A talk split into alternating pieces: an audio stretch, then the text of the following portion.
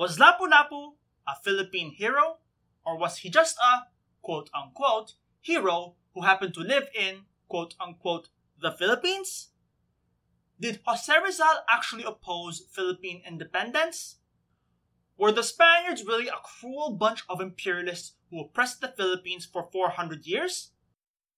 Maybe if you listen to this new podcast, you'll find out the answers to these questions. Hello, I'm Eman Lavinia, a graduate student taking up my master's in history in Ateneo de Manila University in the Philippines. But my passion for history goes way deeper than that. In fact, my undergraduate degree was also in history. I also do some occasional historical research work on the side, looking over documents from other historians and all that. So yeah, history buff, or history nut, or history nerd, whatever you want to call it, really. Aside from that, I'm also a lifelong language buff, particularly in Spanish and Chinese. In fact, I even spent time in China to immerse myself in the culture. Just don't remind me about the health standards in the restaurants. Oh, and I also listen to history podcasts from time to time. Shout out to Mike Duncan's Revolutions and Dan Carlin's Hardcore History. In particular, Revolutions drew me in with the way it weaved all these different revolutions throughout history into one fluid narrative. Reminds me a bit of the history of the Philippines, especially with the South American Wars of Independence.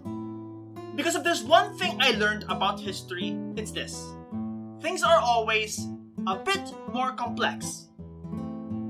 I mean, what can you expect, especially in the case of the Philippines, an archipelago made up of 7,107 islands and has a population of over 100 million people and a rich diversity of ethnic groups. So I'm not surprised that, in my years studying Philippine history, I found that there are a lot of misconceptions that people have, particularly regarding historical figures. And I thought, since I love history podcasts myself, why not tackle these issues head on with my own podcast? This is Philippine History Z. In Philippine History Z, I'll be taking a look at the legacy of the complex past of the Philippines and hopefully give a more nuanced interpretation thereof. In order to do this, I'll be scouring through newspapers, books, government reports, and even studies by some of the best experts in Philippine history. One little caveat though when people say Philippine history, they're mostly talking about the parts of the Philippines that were conquered by the Spaniards. In other words, they ignore the Moros, Aitas, and other groups that escaped colonization for much of this country's history, groups which retained their pre Hispanic identities.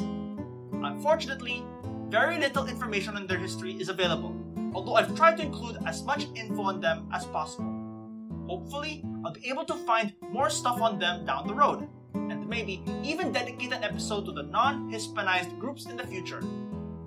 If not, then hopefully this podcast encourages both historians and history buffs, especially members of these indigenous groups, to explore their history, so that we may create a truly Filipino history. One where the stories of the non Hispanized groups are told alongside those of Rizal and Bonifacio. On the side, I'll also be injecting my personal opinions, theories, and judgments, although I will stick to the facts and try to be as objective as possible. Why? Two reasons. One, these are just my opinions, and whether you agree with them or not is up to you. Two, this is my podcast, so there. But hey, as I just said, things are always a bit more complex. Philippine History Z, a new bi weekly podcast coming August 2020.